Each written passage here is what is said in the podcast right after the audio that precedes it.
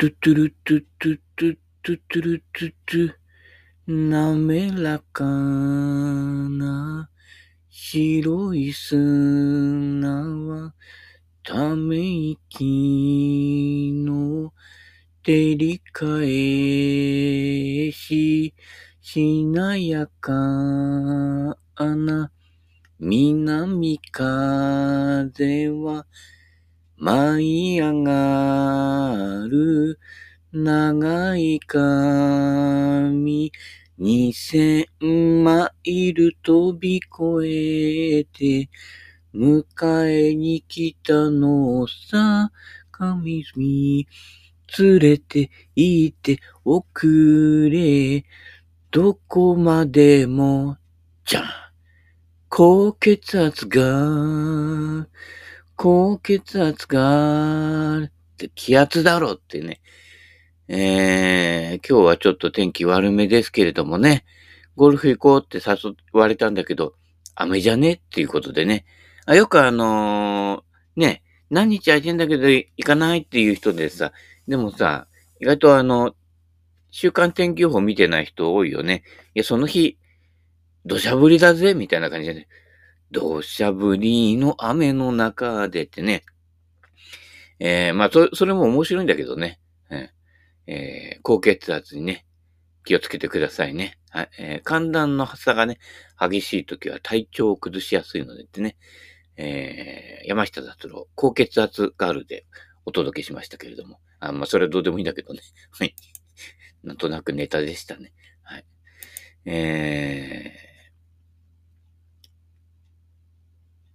チョイス。はい。いろいろね、昨日も、ブックオフ。ね。行ったら、本当は CD を探しに行ったんだけど、なかなかなくてね、欲しいやつがね。したら、チョイスがあったのでね、チョイスをチョイスしてきましたね。うん。で、110円だったんで、まとめて何冊 ?5、6、7冊ぐらいうん。セベ系のゴルフの方に差し上げてるけどね。ちょっと前のチョイスですけれどもね。ゴルフクラシックもあったんだけど、拝観したね。もう最後の方のゴルフクラシックってやっぱりね、他の雑誌と一緒で、レッスンネタうん。雑誌にレッスンネタいっぱい出てくるようになってからね、俺もう買ってないんだよね。うん。だってさ、そうか本当にこれでうまくいくかっていうのばっかだからね。まあ、ゴルフレッスンビジネスですね。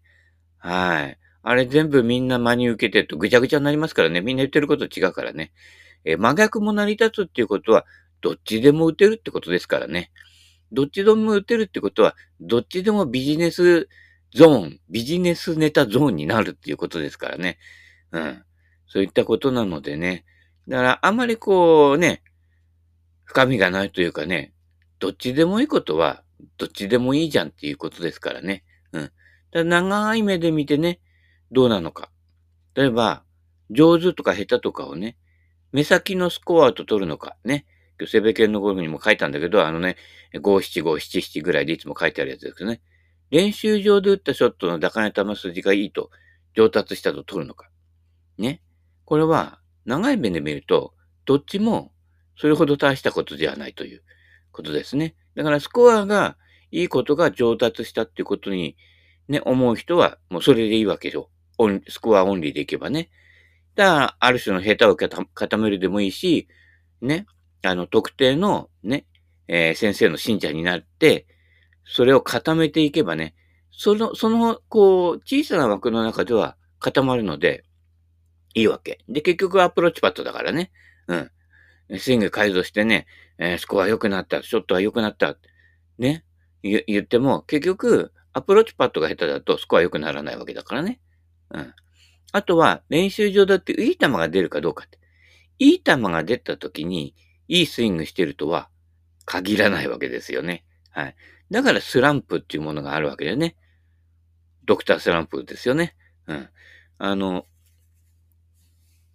スイングの流れが良くなった場合にスイングが良くなって、確率の問題で、例えばこうね、今までだと、あれ、途中でこうコースでミスが連続しちゃって分かんなくなっちゃったっていう時に、例えば数ホールで戻ってくる。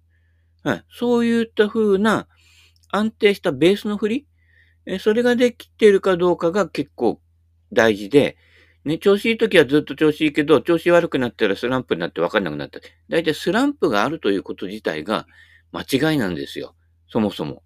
それは基本のベースが分かってないということの裏返しになるのでね。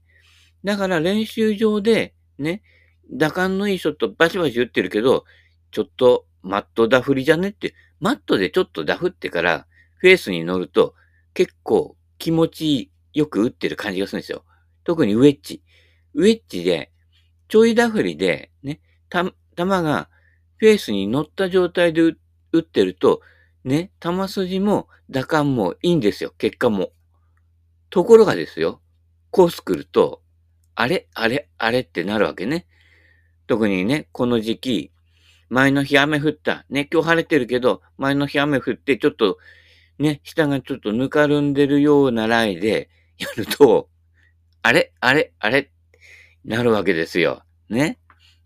そこはだからね、使い古した木のまな板ですよ。はい。そういったことでね、うすらトップね。うすらハゲにうすらトップね。うん。どちらも悩む必要はありませんよ。うん。無理して入るとね、だいたい、ね、これ言っちゃっていけないけどね、髪の毛あるなしが、かっこいい、かっこ悪いの基準になってる人は、元からかっこいい人だからね。うん。綺麗な人は、ね、すっぴんでも綺麗なんですよ。はい。そういったことなのでね、男女、そういうね、容姿の差別じゃありませんよ。綺麗な人は綺麗に、そうでない人は、それなりにね、中身から滲み出てくるものがね、やっぱりね、薄っぺらいとはね、やっぱりね、どんなにね、見てくれよくてもね、あかんですよね。はい。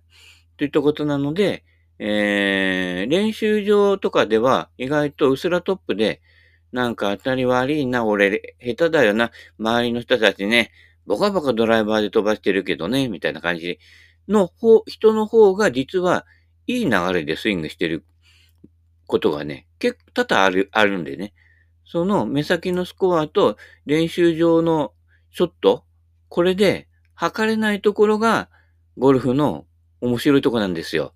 うん。だから小手先でビョンって打ってね、球うまく引っ掛けるように打ってれば、なんかね、練習場で打ってると、俺うめえな、すげえ綺麗なドロールボールだなってなるわけね。ところが、それで調子に乗ってずっと打ってんじゃない？その癖がつくのね。うん。そうすると、ただの引っ掛け打ちをしてるだけだから、うん。コース行った時に、とかね、一旦こうね、チーピンが出始めた時に戻らなくなるのよ。うん。チーピンかスライスとかの二択になっちゃうね。うん。中心がないから。ね。その中心がぐらついてることを、ね、ゴルフ中心ぐらって言うんですね。はい。おのおの型みたいなね。電柱でござるですよ。はい。そういったことなので気をつけてくださいね。はい。というね。目先の、いい感じ、いいスコアと必ずしも長い目のゴルフの上達はつながらないということね。うん。それね、例えばこの間ね、アマチュアの、クラちゃんの、動画、ね。あれずっと撮ってね、あれ面白いよね。ゴルフ侍より面白いかもしれないんだけど、どっちかっていうと、このスイング良くて、あ、この人うまいなっていうような人の方が結局負けちゃったんだけど、でもうちょっと体の動きが大きくて、あ、スイング回転でやってるような、ちょっとフックグリップで回してるけど、っていう人の方が、そっちの人の方がね、逆に飛ばないんだよ。なんかすごく大きく振ってて飛んでるようだけど、ひょいひょいって打ってる人の方が飛んでるし、安定感だけど、でも勝負はね、必ずしもそうじゃなくて、その時の流れとかもあるからね。うん。だから長い目で見ると負けた人の方が確実に上手いだろうなと思うんだけどね。うん。長く、一戦でいられる感じはするんだけどね。そうじゃない人が勝つっていうことは多々あるわけ。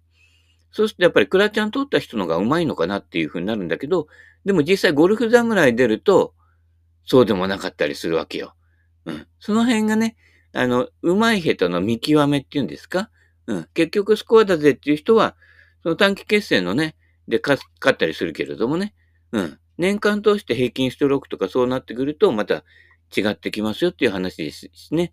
それが5年、10年ね、年取ってきて60、70になった時、繋がってるかどうかなっていうところの視点でいくと、また上手い下手の目線も変わってくるということになってくるんですけどね。うん。そういったことなんかもね、見ながらね、いろいろ見ていくといいですよ。うん。アプローチのね、ちょっとロフトの多いね、マルチャンウェッジのね、動画もね、セベケンのゴルフの方に上げといたんですけれどもね、あのインパクト、ね、60度のウェッジで低い球を打つ。これ。ロフトを被せないで60度のウェッジで低い球を打つ。このスイングの中に、このね、インパクトの中に、すべてのアイアンの基本が入ってるわけ。うん。ぴょんぴょんって打つと60度、ね、皆さんの、救われない救い打ちスイングでやると、60度のロフトが、フォローの時に、60度以上にこう、増える形で打っちゃうのね。うん。そうすると、球フワーンと上がるか、ラフからのアプローチとかだと二度打ちしちゃうわけ。うん。あれを、フェース面、ね、クラブヘッドの高さが上がらないように、低く左に旋回していく。だから、インパクトから単純に左向け左をすると、それが一番クラブヘッドが上に上がらないのね。うん。だから、60度のロフトだけど、まあ、少しロフト、ハンドファーストに打つから、まあ、55度ぐらいにはなるけどね。うん。で、55度のままインパクトから、そのまま左向け左の。あれをロフトを手で押して55度にしちゃうと、刺さるような打ち方になって、逆に上がっちゃうの。うん。この辺の、要はレベルの状態で低く左に旋回していくっていうのが、ね、クラブを左に振れっていうことの本当の意味なのね。この辺わかんないで、ね、俺が左に振れって言うと、左に引っかくように振っちゃう人いるんだけど、それだと、ね、また球上に上がって、ヒューって上がってストンと落ちるね、ゴルフヒューストン理論ですけどね、こちらヒューストン、こちらヒューストンみたいな感じになるわけですけれどもね、そうじゃなくて、インパクトのロフトのまま左に旋回していく。これがすべてのアイアンショット。まあ、ウッドでもそうだけどね。うん。これが低いんだけど、スピンがかかっていて、コントロールしやすくて、ね、小手先でこねないスイング。うん。これが昔の昭和のレジェンドプロ、増田瑞子プロとかね、必ずそのやり方でアプローチしてるの。だからシニアなんかでも、あれ、球筋低いなというようなね、ウェッジショットで、トントンって止まるわけ。2バウンド目ぐらいでね。トントン、ツルルルルっていって、寄りやすいわけ。叩き寄りも合わせやすいわけね。そこをこうね、カットしたり何したりとかね、いろいろ小技をね、本当の小技の上に小技を使っちゃうと、ね、春風亭小技になっちゃってね、ね、離婚の危機に陥るわけですよ。あ、離婚しちゃったけどね。うん。その、インパクトロフトを変えないまま、ね、そのまま、左向け左をすると、低くて安定した球筋が出るということですのでね、うん。目先のね、打感でこう、とかね、ショットの勢いなんかでやってると、間違うとこですよね。うん。60度とかでね、練習する意味ってそういうところあるのね。コースで使うの難しいよ。正確にインパクトするのって、ロフトの多いやつはなかなか安定したインパクトができないのでね。うん。そういったことなので、練習場でね、ロフトの多い、ね、ウェッジで低い球を打つ。ロフトをね、かぶして打ったり、上からガーンと打ったりしないで低い球を打つね。普通に打つんだけど低くなる球。これがね、結構ね、スイング向上委員会としてはね、大事なところですのでね。どこがツボだかね、抑えとかないで、ただ練習しても、結構無駄金になっちゃうのでね、気をつけていただきたいと思います。あとね、チョイスで気になったのは、アイアン。中江岳さん、学さんやってたんだけど、アイアンね、昔、アメリカで修行してたところに MP14 だったかなを使ってて、それがすごい良かったんだけど、今手放しちゃってないみたいなんだけど、そのアイアンみたいのを作りたいって言うんでね、やって、中井さんのリクエストとしては、ショートアイアンが疑問としてはね、なんで大きくなっちゃうんだろうっていう。ね。で、大きくなると、ね、同じところで打てばいいんだけど、フェースがね、アイアンのフェース大きくなると、なぜか先っぽで打っちゃうと。そういうね、お悩みがあったわけ。なので、アイアンをね、作ってもらうっていうね、企画で、ショートアイアンを長いアイアンの大きさと変わらない大きさで作るっていうね、そういうのやってたのね。それ正解。俺の持ってるベン・ホーガンのロフト、ね、表示アイアンも、ね、ロングアイアンとショートアイアンで、ほとんどね、縦の長さ変わんないのよ。大きさが。ただでさえショートアイアンってロフトが増えるから、平たく大きくね、投影面積大きくなるんだけど、なので、ロングアイアン行くほど小さく見えるんだけど、そうじゃなくて、要は、重心距離を変えないということですよ。ショートアイアンといっても。ね。で、ショートアイアンの重心距離、長い方が、いわゆる、ロングアイアンの旋回するこの何ですか？クラブヘッド MOI が変わってきちゃうのね。うん。だから、同じクラブのシリーズでもショートアイアンが大きいやつっていうのは別のクラブを使ってることと一緒になって実は難しいの。ショートアイアンになってきてフェース面がでかくなってきてクラブヘッドの長さも長くなってくるとさも優しく感じるでしょ。ところが、ね、ある程度以上打てる人にとってクラブを走らせられる人にとっては逆に短いね、アイアンがでかくなるっていうのは難しくなるのよ。うん。あれね、面白いことで、練習用の超デカアイアンとか打つとね、それわかるけど、難しいのよ。うん。逆に、ロングアイアンと変わらないやつの方が、重心点の距離が、ね、そんなに変わらないのでね。だから、ロフトが大きくなるっていうことは、上から見る投影面積で、後ろ側に重心が行きやすくなるわけね。ただでさえ重心の変動が、ね、番手が降りてくるほど、ね、後ろ向きに、だから、クラブ MOI 値が、クラブヘッド MOI 値ね、振るときの手元じゃなくてね、クラブヘッドの MOI 値が大きくなるわけですよ。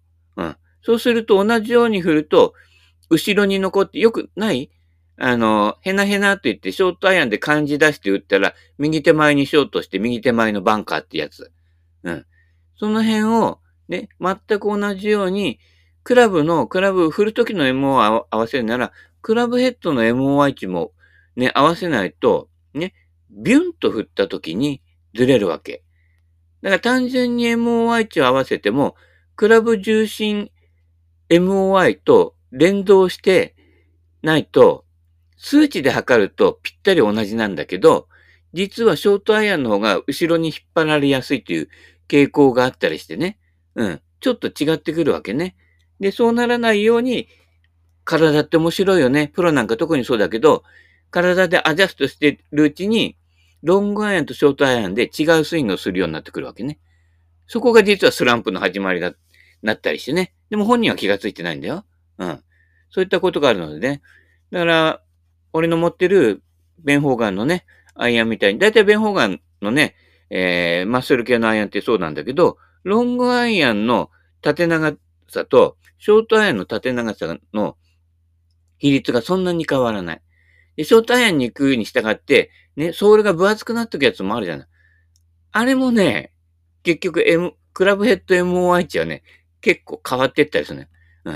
だから、単純に MOI って言っても、振り心地揃えればいいんだ、数字合わせればバッチリだねって言って、勘違いしてる人いるけれども、それも、ね、固定概念になっちゃうわけですよ。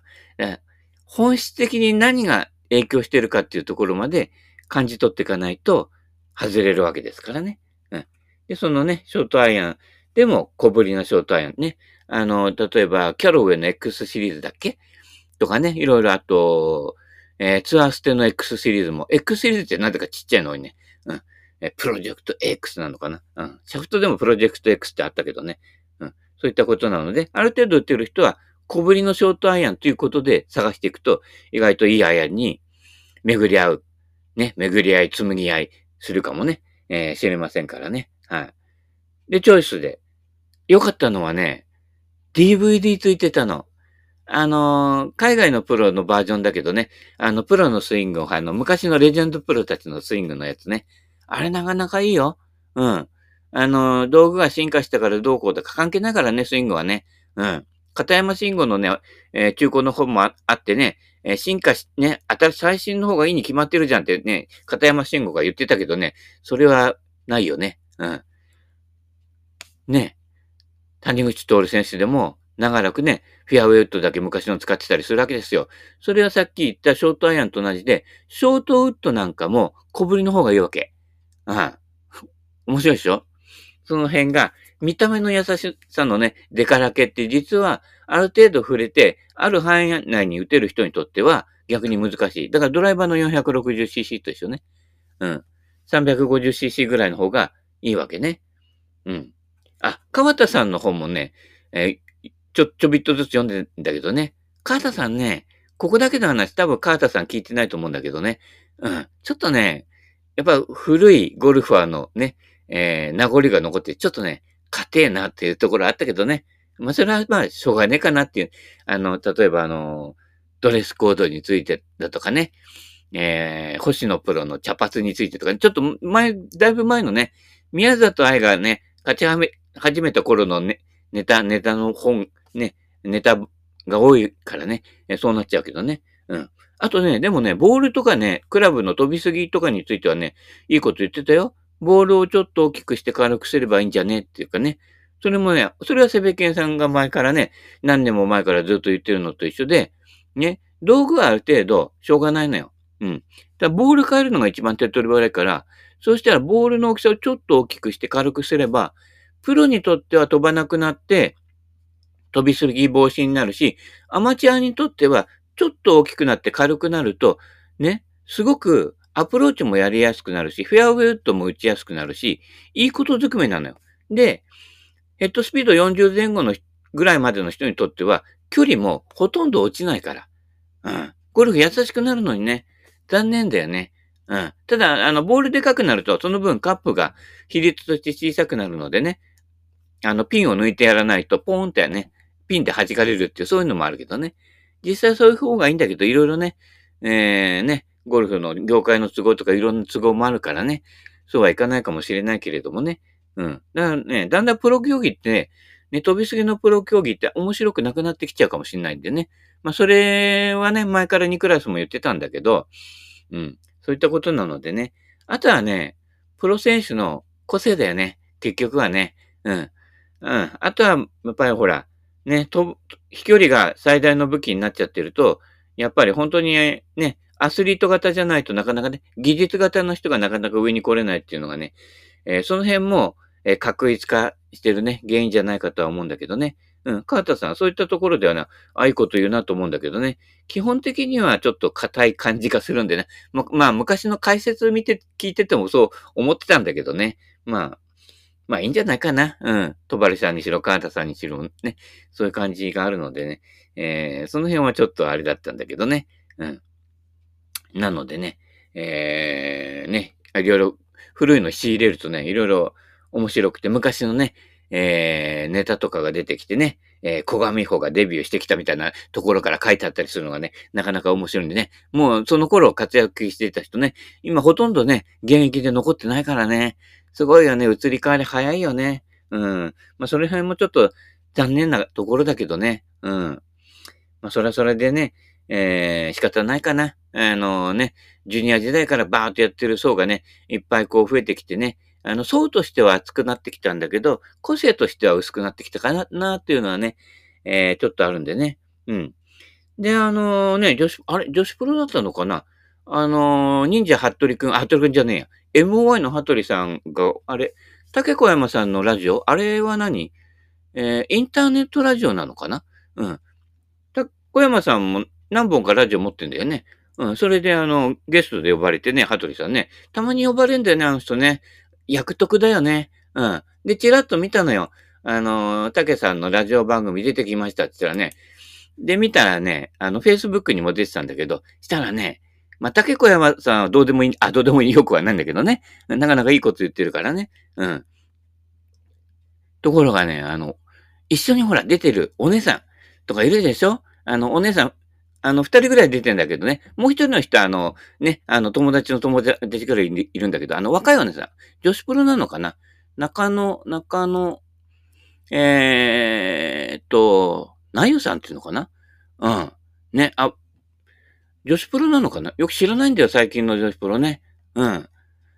別に何がどうっていうネタじゃないけど、綺麗な人だなと、そういうことだけなんですけどね。はい。そういうことなのでね、いや、羽鳥さん役得だな、みたいなね、いいな、みたいな感じでね、その辺はね、私もね、意外とね、煩悩にまみれてるのでね、こういうお姉さんとね、ゴルフ一緒できたらいいな、なんてね、思ってますけれどね。はいはい。今度ね、コラボするときね、ぜひ読んでいただきたいなと思いますけれどもね。うん。竹小山さんとは別にはね、いいんですけどね、みたいな。いや、そういうことはないけどね。うん。いろんな話とかね、生で聞いてみたいなと思いますけれどもね。うん。まあね、私なんかは絶対ね、ドアがいても業界外の人だしね、呼ぶとまずいことがね、多々多いのでね、呼ばれないと思いますけれどもね。はい。そういったことなんで、ここでね、愚痴っていう愚痴じゃないけどね、だけですけれどもね、いいななんて思いましたけどね。はい。そんな感じでね、ゴルフ、もののネタがね、いろいろ入ったんですよ、本とかもね。なかなかね、全部、こうね、やっていくところは難しいんですけれども、これがあって、これがあって、これがあってね。まあちょっとその、折々にね、気になったところをね、チョイスしながら、チョイスだけにね、読んでいきたいとね、思います。あとはやっぱりね、まあ、ゴルフネタがメインな人はね、ちょっと、あまり関心ないかもしれないけどね。でも、心のネタね。心の持ちようですよ。うん。だから、さっきの、ね、ゴルフが上手っていうことはどういうことだとかね。例えば、チョイスに書いてあったんだけどね、もう、海外でプロになったシニアでね、プロって言ってもね、どれレベルかよくわかんないんだけど、ね、非常にピンキーでね、というね、方もおりますけれどもね。だから、ゴルフでそういう風にプロになった人でも、その人が書いてね、言ってたのは、ハンデ15くらいの時が一番面白かったって言ってんだよね。だったらハンデ15で留めておけばよかったんじゃないみたいな、ね、話もあるけれどもね。うん。で、そのね、一番面白かったんじゃねっていう頃で留めてるのが私のゴルフですからね。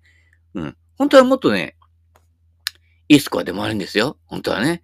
ここで、留めておくね。うん。やっぱりボギーボギーパーパーパーバーディーボギーぐらいで やっちゃうとね、うん。可愛くないからね。うん。ボギーボギーバーディーバーディートリプルトリプルダブルパーとかね。これがね、シンペリゴルフで面白いわけですよ。で、上がってみると大体ボギーおじさんみたいなね。これが面白いね。うん。うまくなろうとしないみたいなね。うん。そういったことね。わざとうまくならないね。これが大事ですからね。あくまでわざとですからね。うん。そういったことなのでね。なるべく、ね。一番楽しめるゾーンは一体どれくらいか。ただ、ツボを押さえといて、それができていた方が、面白みがさらに倍増するということですよ。ツボを押さえてないでやってると、やっぱりね、面白くないんですよ。当たりもへこへこへこっていうの、あんまりね、こう、手に痺れるショットばかりやってるとね、うん、さすがにめげてくるからね。うん。やっぱり MP33 ぐらいのね、せめてショートアイアンぐらいはね、ピシッピシッピシッとね、打てる感じだと、さらに楽しさ倍増ですからね。ね、その辺で、はい。もうお時間となりましたので、今日もこの辺でお開きということでね。うん。では、また、チョイス。